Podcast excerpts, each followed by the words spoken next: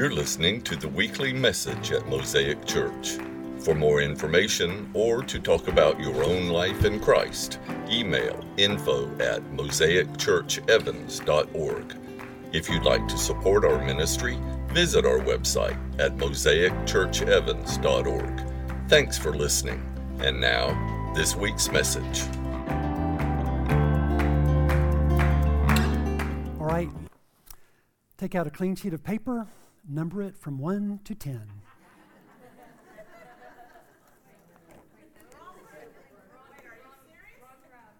Was a phrase back in my student days that always struck me with a thunderbolt of anxiety.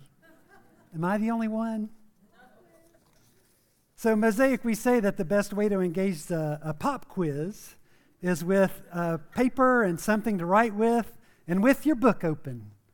And that happens to be the best way to engage the message also today and every day. So paper, something to write with, and your Bible open. Living the Christian life is sometimes a test, but the good news is it's always an open book test. Amen? Okay. So look, we're not going to take a test. I'm just going to ask you, we're going to get our wheels of thought turning a little bit. I'm going to give you 10 phrases or sentences, and I'd like for you to just write for those 10 phrases if you agree or disagree. Okay, so you're not going to get a grade. Well, actually, so here's the way grace works. You're going to fail the test no matter what it is. Jesus has already passed the test, and it's his grade that's in the grade book by your name. Okay, that's what grace is. So just relax, 10 statements. I want you to agree or disagree with each statement. If you agree, just write an A. If you disagree, write a D. You don't have to write the questions, okay? All right, so number one, wise people don't make mistakes. Agree or disagree? Wise people don't make mistakes.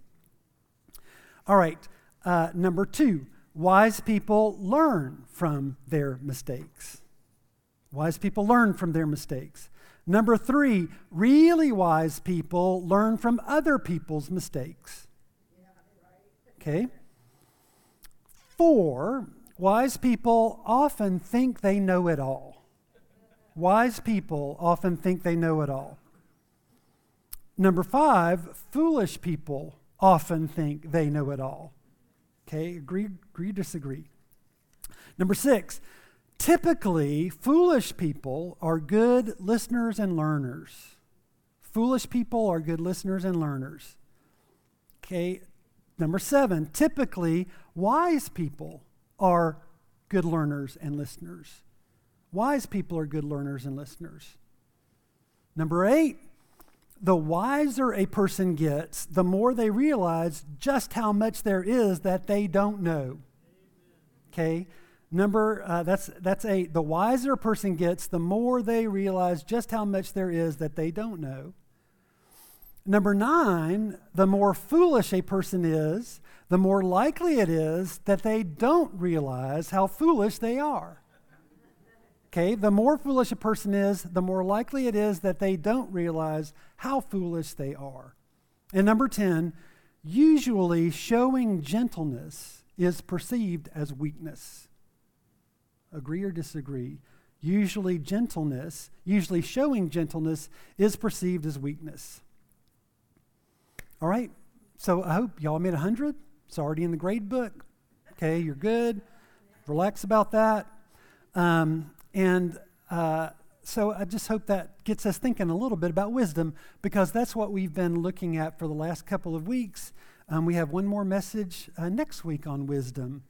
So in the past weeks, what we've learned about what the Bible teaches is that Carolyn said that both the Hebrew and Greek understandings of wisdom had three components, all right? The process of gaining wisdom to evaluate choices, the process. The second thing is the recognition of the right choice, okay, recognizing right. And the third thing is the action of living out the right choice. So it's process, it's recognition, and then it's action. Okay, three parts to wisdom. Carolyn and Christopher both taught us how intrinsically connected humility is to wisdom. We have to be aware of our tendency to assume we know what's best when actually it's very possible that we are mistaken. So that we need to be hyper aware of our need to depend utterly on Jesus, to know him, to study his word, and to listen for his voice. So Jesus can, as Chris said last week, not merely educate our head, but more importantly, so he can deal with and transform our hearts. Know him, study him, listen to his voice so that he can transform our hearts, not just fill things in our head. All right, those are the things we've learned. Today, I hope we will let the Apostle Paul contrast the wisdom of the world with the true wisdom of God. And another phrase that Paul uses for the wisdom of God is the mind of Christ, okay? And we want to address also one of the biggest falsehoods in our culture today, that being humble means being weak. I hope we'll see that living out the humility and the gentleness of Jesus actually takes courage, okay? So here on the screen is the key point for today's message, and I didn't, you're free to write it down. Okay, the key point is to gain the wisdom of God, ask the Holy Spirit to give you the mind of Christ, which is Jesus' world-confounding combination of humility and audacity. To gain the wisdom of God, ask the Holy Spirit to give you the mind of Christ, which is Jesus' world-confounding combination of humility and audacity. So today we're looking at the first two chapters of Paul's first letter to the church in Corinth, which was an absolute dysfunctional mess of a church in a Greek city that was notorious for its immorality. The church there was as ethnically and culturally diverse as you could get. Most of that church were baby Christians. So you had baby Christians who came from a very proud, very strong, very strict monotheistic Jewish culture side by side with baby Christians who came from a very proud, very pagan, and very licentious Greek culture. It was a match made in heaven because it's only in heaven that that match could have been made. What could possibly go wrong, right? Well, for one thing, according to Paul, both factions aiming at the gospel from their respective adversarial positions, could both spectacularly miss the main point of the gospel. Jewish tradition believed in a Messiah who would be a conquering king. Gentile culture in Corinth was enamored with the wealth and the military might of the Roman Empire.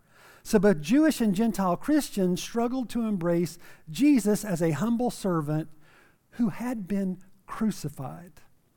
That Jesus defied both the conventional wisdom of the Jews and the conventional wisdom of the Greek Gentiles. So let's take a look at 1 Corinthians chapter 1, verses 23 through 25. Okay, 1 Corinthians chapter 1, verses 23 through 25. Here's what Paul says. We preach Christ crucified, a stumbling block to Jews and foolishness to Gentiles, but to those whom God has called, both Jews and Greeks, Christ, the power of God and the wisdom of God. For the foolishness of God is wiser than human wisdom, and the weakness of God is stronger than human strength. So after Tuesday's election, us political junkies have been hearing the phrase conventional wisdom a lot, as in the conventional wisdom before that election from almost all the experts about what was going to happen was wrong, bigly. And so here's Paul, 2,000 years before the 2022 midterm elections, warning the Corinthians and all subsequent Christians who can read that human wisdom is fallible, so fallible. And in these verses, Paul bluntly contrasts the wisdom of the world to the wisdom of God. And the phrases that ricochet like verbal bullets here, Paul says that true wisdom is the power of God, the wisdom of God. True wisdom is Christ crucified. True wisdom comes from the Holy Spirit. Later on, he'll say that in chapter 2, true wisdom comes from the Holy Spirit and spiritual thoughts and spiritual words. True wisdom, Paul says, is righteousness and sanctification and redemption. True wisdom that comes from God is, Paul says, having the mind of Christ. But we humans are so fallen, so prideful, so mistaken in our assumption that to baby Corinthian Christians and to us today, all those ways of describing God's true wisdom are foolishness. According to the conventional wisdom of us experts, God doesn't know what real wisdom is. He doesn't know what real power is, but we know. Paul's stubborn, and he doesn't get tired, so he keeps hammering away at these baby Corinthian Christians. Let's continue with 1 Corinthians, and now let's look at chapter 2, verses 1 through 5. He says, "When I came to you, I did not come with eloquence or human wisdom, as I proclaimed to you the testimony about God. For I resolved to know nothing while I was with you except Jesus Christ and him crucified. I came to you in weakness, with great fear and trembling. My message and my preaching were not with wise and persuasive words, but with a demonstration of the Spirit's power, so that your faith might not rest on human wisdom, but on God's power." I just love that. I came to you in weakness, with great fear and trembling. Okay, I wanted you to see what this is with a demonstration of the Spirit's power. So take out a clean sheet of paper. That's one of the phrases in school that I hated to hear. Another phrase that maybe you heard, I don't know if they still use this phrase or not. People who are still in school, we're so sorry to hear that. One day that won't be true for you. You'll still be a lifelong learner. But if I said to you, all right, put on your what? Thinking caps. Do they still say that today? Okay, okay. So, some people, all right. Yeah. Ever wonder where that expression came from? Put on your thinking cap. All right, even if you haven't worried, I'm about to tell you, even if you haven't wondered. The first time something like that appeared in the English language was in the mid-1700s. But it wasn't called a thinking cap then. It was called a considering cap. Considering cap. Here's an image right here on the screen, okay? The considering cap was this tall, it was a military hat. It was a grenadier's hat. To us, it kind of looks like a pope hat, but it's supposed to be like a military hat. And it had three sides, and each side had a different phrase. Now, the first side said, I may be wrong. Okay, this is your thinking cap. I may be wrong.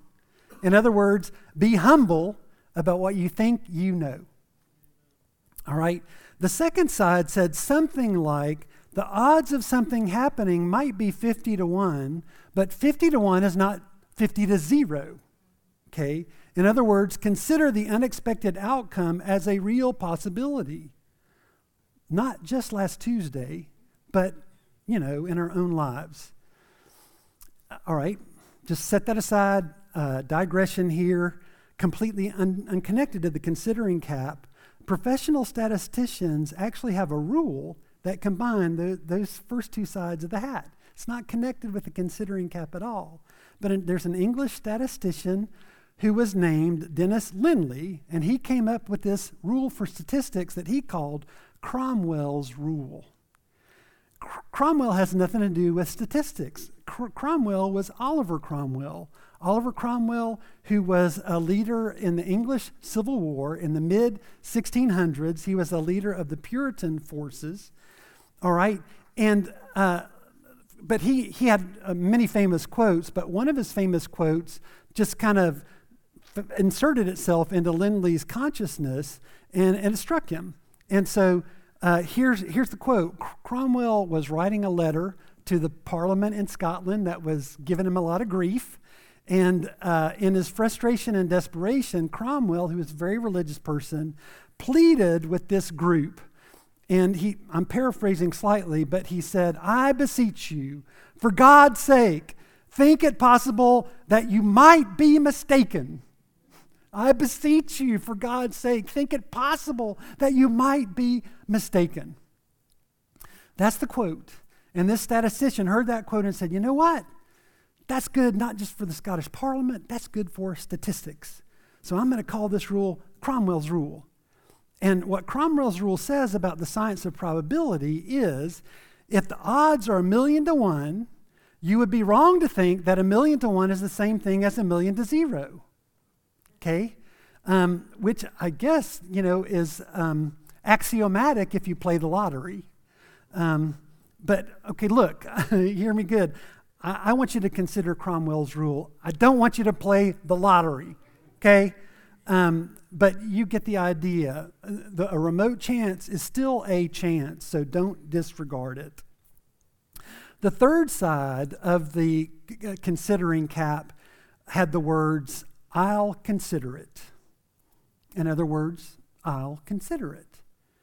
Okay, so that is the thinking cap. So once again, we get this idea that if you want to be wise, reflective, you're going to consider the fact that you might be wrong. You're going to consider the fact that an unexpected outcome might actually happen. And you want to live your life reflectively, okay? Not just on automatic pilot, you know, but reflective, examining your heart. There's something in us that doesn't like humility, and we see it as a weakness. But there's also something in us, the better angels of our nature, that actually are drawn to humility. Or I should say it's more like we have a profound dislike for arrogance, if you consider arrogance and humility. So we're double-minded, right?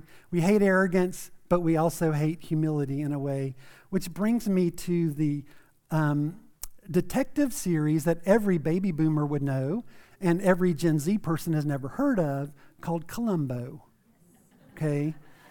All right, so look, if you never watched that show, it was in the 1970s, I know that was a long time ago, but there's a thing called the internet, and you should watch just one episode of Columbo, and all you'll need to watch is one episode because the plot was the same in every show.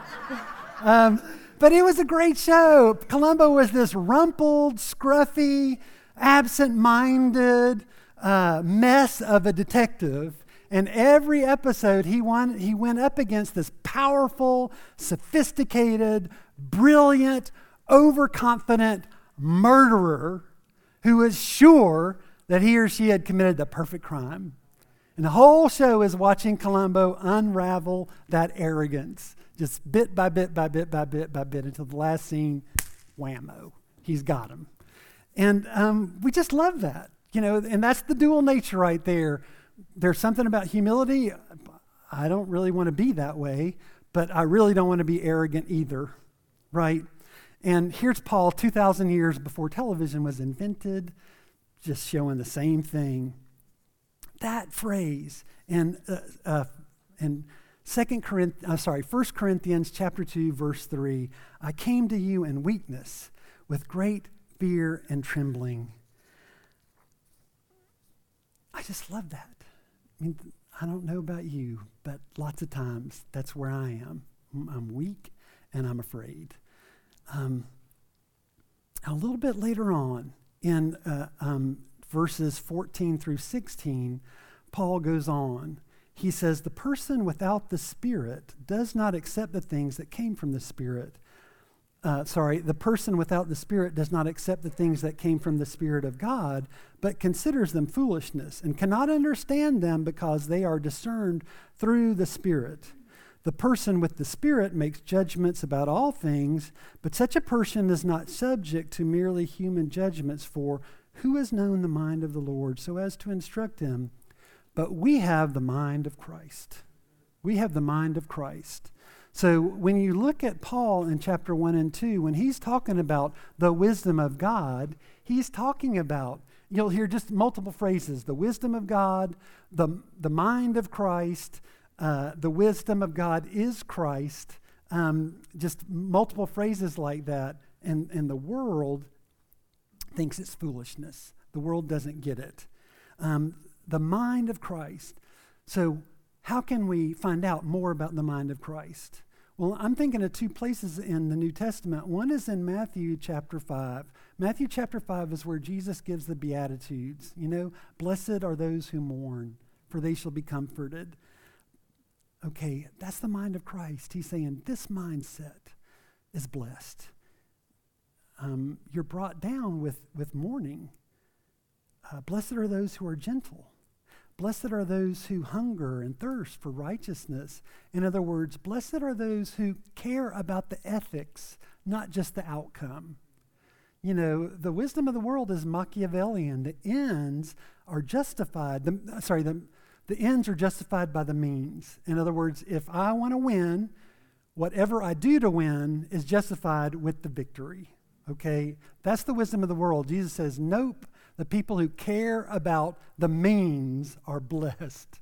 Okay? Ethics over outcome. Blessed are the merciful. Blessed are the pure in heart. Blessed are the peacemakers. Blessed are those who suffer persecution for Jesus' sake. Paul told us, and then another passage is in Philippians chapter 2. This is Paul talking. It's Philippians chapter 2. And Paul tells us to have the same mindset as Jesus Christ. And then Paul goes on to describe what the mindset of Jesus Christ was. And Paul says, Jesus emptied himself. He took the form of a servant. He humbled himself. He became obedient.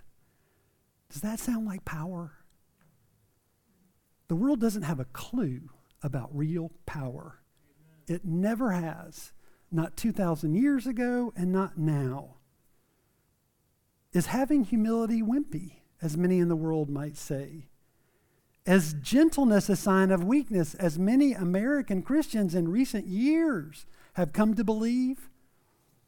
Is taking on the mind of Christ only safe to do in calm and peaceful periods, but not in today's hostile culture? Because in dangerous times, as the wisdom of the world dictates, having the mind of Christ only leaves you helpless and vulnerable. Is the mind of Christ, with its humility and gentleness, just too risky these days? Well, think about Paul. Going to the Corinthians to preach the gospel to a hostile city. He went there, he says, in weakness and with great fear and trembling. But notice, even feeling the weakness and the fear, he went. Give Paul credit. That took guts.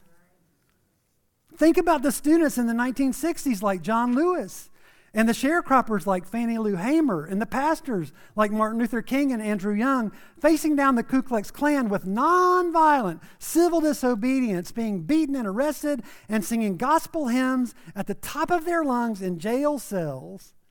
Their humility and gentleness destroyed segregation laws and transformed us regionally and nationally. Wimpy? Weak? It seems like facing adversity, disregarding the wisdom of the world with great fear and trembling, but also with the mind of Christ, his gentleness and his humility, actually takes some audacity. But here's the point. When we do it, fully aware of our own weakness and fear, but doing it nevertheless, that's when we see a demonstration of the Spirit's power. When we have the audacity to defy the wisdom of the world and with weakness and trembling, rely on the mind of Christ to lead us, that's when we will see a demonstration of the Spirit's power. All right, I want to tell you a couple of stories from my own life, very un-Paul-like and very un-John Lewis-like, when I acted out of weakness and fear, when I turned from the wisdom of the world and tried to follow Jesus' teaching and saw a demonstration of the Spirit's power. And if you've heard these stories before, I apologize in advance. Thank you for bearing with us. But I'm going to tell them anyway. Okay. All right. So here it is. Just like Carolyn, when she first met me, she was surprised to learn that, no, I had never been a bodybuilder or a professional wrestler. Stone Cold Steve Legacy? No, never. You too might be surprised to hear that when I was in middle school, I was awkward and skinny and very much a nerd. It's surprising, I know, but it's true. And in 8th grade PE class, I was tormented by a bully. Yeah, I will call him Bobby, but his real name was Godzilla. No, not really, but we'll stick with Bobby. He was a big guy. He was a football player, and he had very cold blue killer eyes. There was no warmth in those cold blue eyes. For some reason, he liked to punch me a lot. And when I imagine what hell might be like, I see something a lot like a middle school boys' locker room. Okay, now to the wisdom of the world, bullying is about power, right? It's about physical power. And to the wisdom of the world, there are two choices. You can either take it and not fight back and be a coward, or you can fight and get pulverized. Okay, it's two choices. But the wisdom of God says that He can make a way where there seems to be no way. He can make a way where there seems to be two bad choices. He can make another way. Okay? I didn't want to get killed, so I was too afraid to fight back. And as you can imagine, that made me miserable. So awkward, skinny, nerdy, and miserable. Okay? And I was desperate, so I prayed to God. And then I came across Paul's advice in Romans chapter 12. Romans chapter 12, at the end, Paul says, "Do not take revenge, my dear friends, but leave room for God's wrath. For it's written, 'It's mine to avenge, I will repay,' says the Lord. On the contrary, if your enemy is hungry, feed him. If he is thirsty, give him something to drink. In doing this, you will heap burning coals on his head. Do not be overcome by evil, but overcome evil with good." Those verses, Paul would call them spiritual words, were a revelation to me. And they cast a different light on my reluctance to fight, which was a comfort. And imagining Bobby with burning coals heaped on his head was also enjoyable. God forgive me. So it's obvious that my adolescent interpretation of this passage was way off. Right? But here's the thing. I was coming to this situation in weakness and with fear and trembling, and I was trusting that God's power, not mine, would bring the solution to the problem. Okay? So I kept praying and kept reading Romans 12, and lo and behold, when our community soccer league began, I found myself in a game. I wasn't a good player, okay, but it was community league, so you know how it is. I participated. And in the middle of this particular game, I looked to the sidelines, and there was Bobby, just watching with his cold blue killer eyes. And then something happened to me that I can't explain. But suddenly, I went from participating to playing. I found myself in the middle of the action. Hustling is what coaches called it. I had no idea. I was hustling. I was feeling courage. I was playing with abandon. I was disregarding pain and injury. I made a difference in that game. I actually helped my team not lose. Yeah, we tied. But the next day at the beginning of PE class, as we sat on the bleachers waiting on the coach to show up, here came Bobby. And my stomach dropped. And I thought to myself, oh no, here we go again. And I braced myself for the punching. But this time there was a different look in his eyes. He looked nervous for some reason. And he sat down beside me, and he had a hard time looking me in the eye. And then he said, in a nervous and a kind of a shaky voice, "That was a good game you played yesterday, Steve." And he never bothered me again. And I knew exactly what had happened. I had seen a demonstration of the Spirit's power. All I had to offer in that situation was weakness and much fear and trembling, and God offered a demonstration of the Spirit's power. The wisdom of the world says that bullies have power, and they do. That punching hurt. But the wisdom of God knows that bullies are no match for the Spirit's power. So maybe the most common way we turn from the wisdom of God and buy into the wisdom of the world is in our approach to managing money. Okay, so when the question is, how much of my income should I be giving to the work of God's kingdom, the centuries-old answer in the Judeo-Christian tradition is 10%. That's what it means to tithe your income, okay? Now, time out. I need to stop here and be really careful. Carolyn would be mortified to find out that I brought up this subject of money, but Carolyn is in Ecuador, okay? And what happens in Mosaic, and even the people who are watching on stream, welcome. What happens in Mosaic doesn't have to get to Ecuador, okay? But so here's why we have to be careful. There are people who have been burned by the church and hurt by the church and have been guilted about not giving enough. And so when you bring this situation up, all the defenses come up and the blood pressure goes up and the person says, I knew it. All you care about is getting my money. And if you are feeling anything like that right now, I want you to please feel free to zone out. And just don't listen to anything that I'm about to say about this, okay? Because this is not what I'm talking about. I'm talking about fear and trembling and a demonstration of the Spirit's power. And it just happens that it involves giving, okay? Okay? All right. All right. And don't tell Carolyn, okay? So according to the wisdom of the world, and according to most sane people, when they look at their bank accounts, giving 10% is nuts. It's the financial equivalent of jumping off a cliff, which is wise people don't do. But the wisdom of God says in Malachi 3, test me on this. Try tithing, giving 10%, and see if I won't be faithful. See if I won't bless your socks off. Jump off this financial cliff and I will catch you. When Carolyn and I made that decision 30 years ago, we were living paycheck to paycheck. We were renters. We had just had a baby. We were giving 1%, maybe 2% to the church. One night we heard a talk from a 70-year-old saint, an old country boy named Sam Pursley, who talked about his life of tithing and who quoted Jesus in Luke chapter 6. Again, what Paul calls spiritual words. Jesus says, give, and it shall be given to you. A good measure, pressed down and overflowing, will be poured into your lap. And he challenged us to take an audacious step. And so we jumped. And God caught us.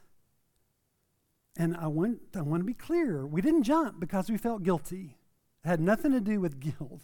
We jumped because we were hungry for more of God.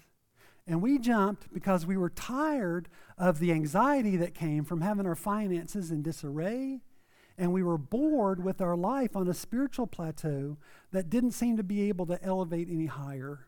That's why we jumped. Guilt had nothing to do with it. But from one paycheck to the next, we went from giving 2% to 10%, and we saw a demonstration of the Spirit's power. And to us, it seemed miraculous. Not once did we come up short at the end of the month. In fact, probably the biggest miracle of all, we found ourselves managing our money wisely for a change, pun intended. And we actually started saving money. And in a year's time, we had saved up enough for a down payment on a house. So you talk about coming to a challenge in weakness and with fear and trembling. Jumping off that cliff did not seem wise to us, certainly not according to the wisdom of the world. Folks, taking the leap into tithing is not a wimpy thing. And if you've never tried that, and if you're looking for a concrete way to trade in the wisdom of the world for the wisdom of God, to take a giant stride toward the gentle audacity of the mind of Christ, to clearly experience the Spirit's power in your life in the most practical of ways, tithing is a good place to start. It's definitely worth praying about. In weakness and with fear and trembling, we had stepped off a cliff and God had caught us and by His grace had unlocked a door that led us into a more responsible way of living that made us now homeowners. And it was in that home a little while later that God called Carolyn into ministry, which meant going to seminary, which meant paying for seminary, And it took us a year for us to discern the path into that calling. And we figured we could pay for the first year of seminary if we sold the thing that God had blessed us with back when we had stepped off the giving cliff. So one Monday in November 1994, in weakness and with much fear and trembling, we put our house up for sale. And the next day it sold. 1 year of seminary paid for in 1 day. By a demonstration of the Spirit's power. So we were on our way. The next step would come when the school year ended and we would both quit our jobs here in Augusta. We would move to Wilmore, Kentucky, near Lexington, and there Carolyn would become a full-time graduate student at Asbury Seminary, and I would find a job, I hoped, as a high school history teacher and be the sole provider for our family on that humongous teacher salary. And one wrinkle in the plan was that I had already been teaching for 5 years and was pretty miserable. I had tried to get out of teaching unsuccessfully to find a different job. I loved sharing history so much, but down deep I hoped God could make a way for me to figure out the secret of how to teach and not be miserable. And pondering all this, a strange, impossible, dreamlike idea came to me that perhaps somewhere in Kentucky there was this magical high school somehow affiliated with the university, and that they would give me a job teaching history, but also provide me with the resources and help me to be a better, happier teacher. Somehow they could fix me. But as far as I knew, such a place only existed in my imagination. And the reality was the job market for teachers around Asbury was hopelessly oversaturated. Time and again, I was told to expect, before you get a permanent position, you will be a substitute teacher for 2 years.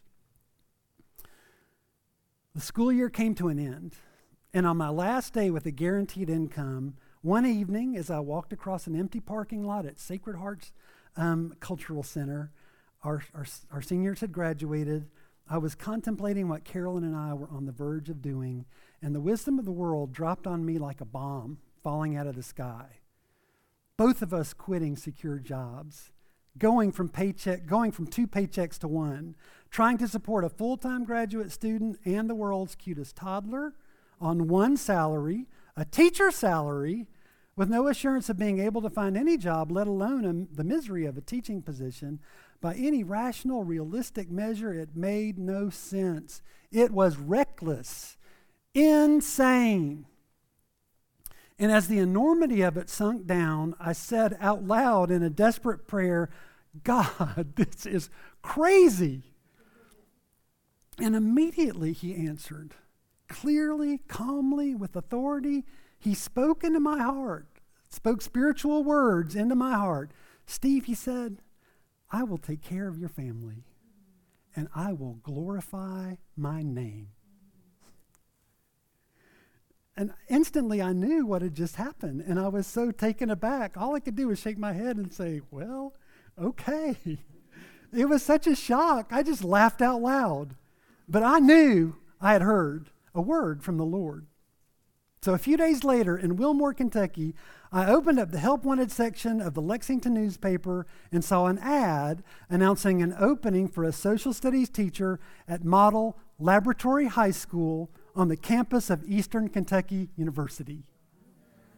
3 weeks later, I had a job at one of the best schools in the state. We see a demonstration of the Spirit's power when we turn from the wisdom of the world and with weakness and fear and trembling, and with Jesus' gentle audacity, we take on the mind of Christ and obey. By the world standard, it's crazy. But listen, without tithing for us, there was no house. Without the house, there's no seminary. Without seminary, there's no Reverend Carolyn Moore. If there's no Reverend Carolyn Moore, there's no mission team on the outskirts of the Amazon rainforest right now in Ecuador, where there is one female Methodist pastor in this small town on the edge of the rainforest, one of three female pastors in the Methodist Church in Ecuador, who is struggling and needs a word of encouragement. And here's Carolyn Moore, who has just written a book about women in ministry. Okay? And without Reverend Carolyn Moore, there's no you and me here, now, in this room. No Mosaic Church. For the foolishness of God is wiser than human wisdom, and the weakness of God is stronger than human strength. Would you stand while we pray?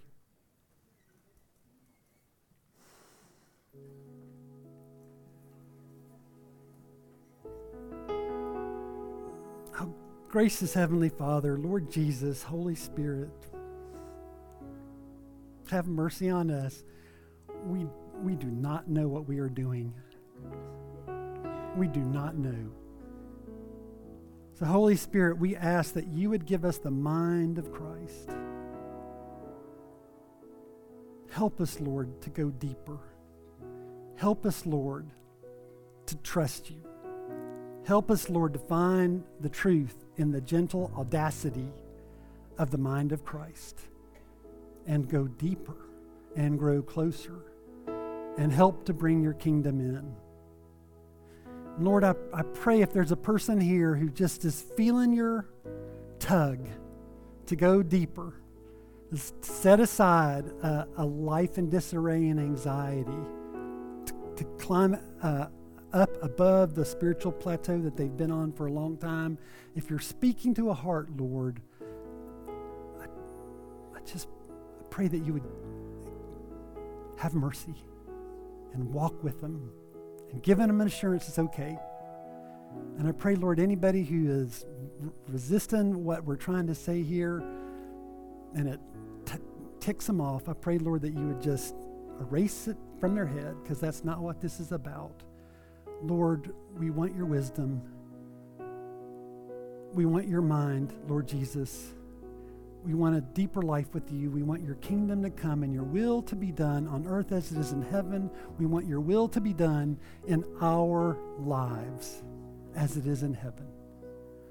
Come, Lord Jesus. Come, Holy Spirit, and give us the mind of Christ. We pray in Jesus' name. Thanks for taking the time to listen to our message.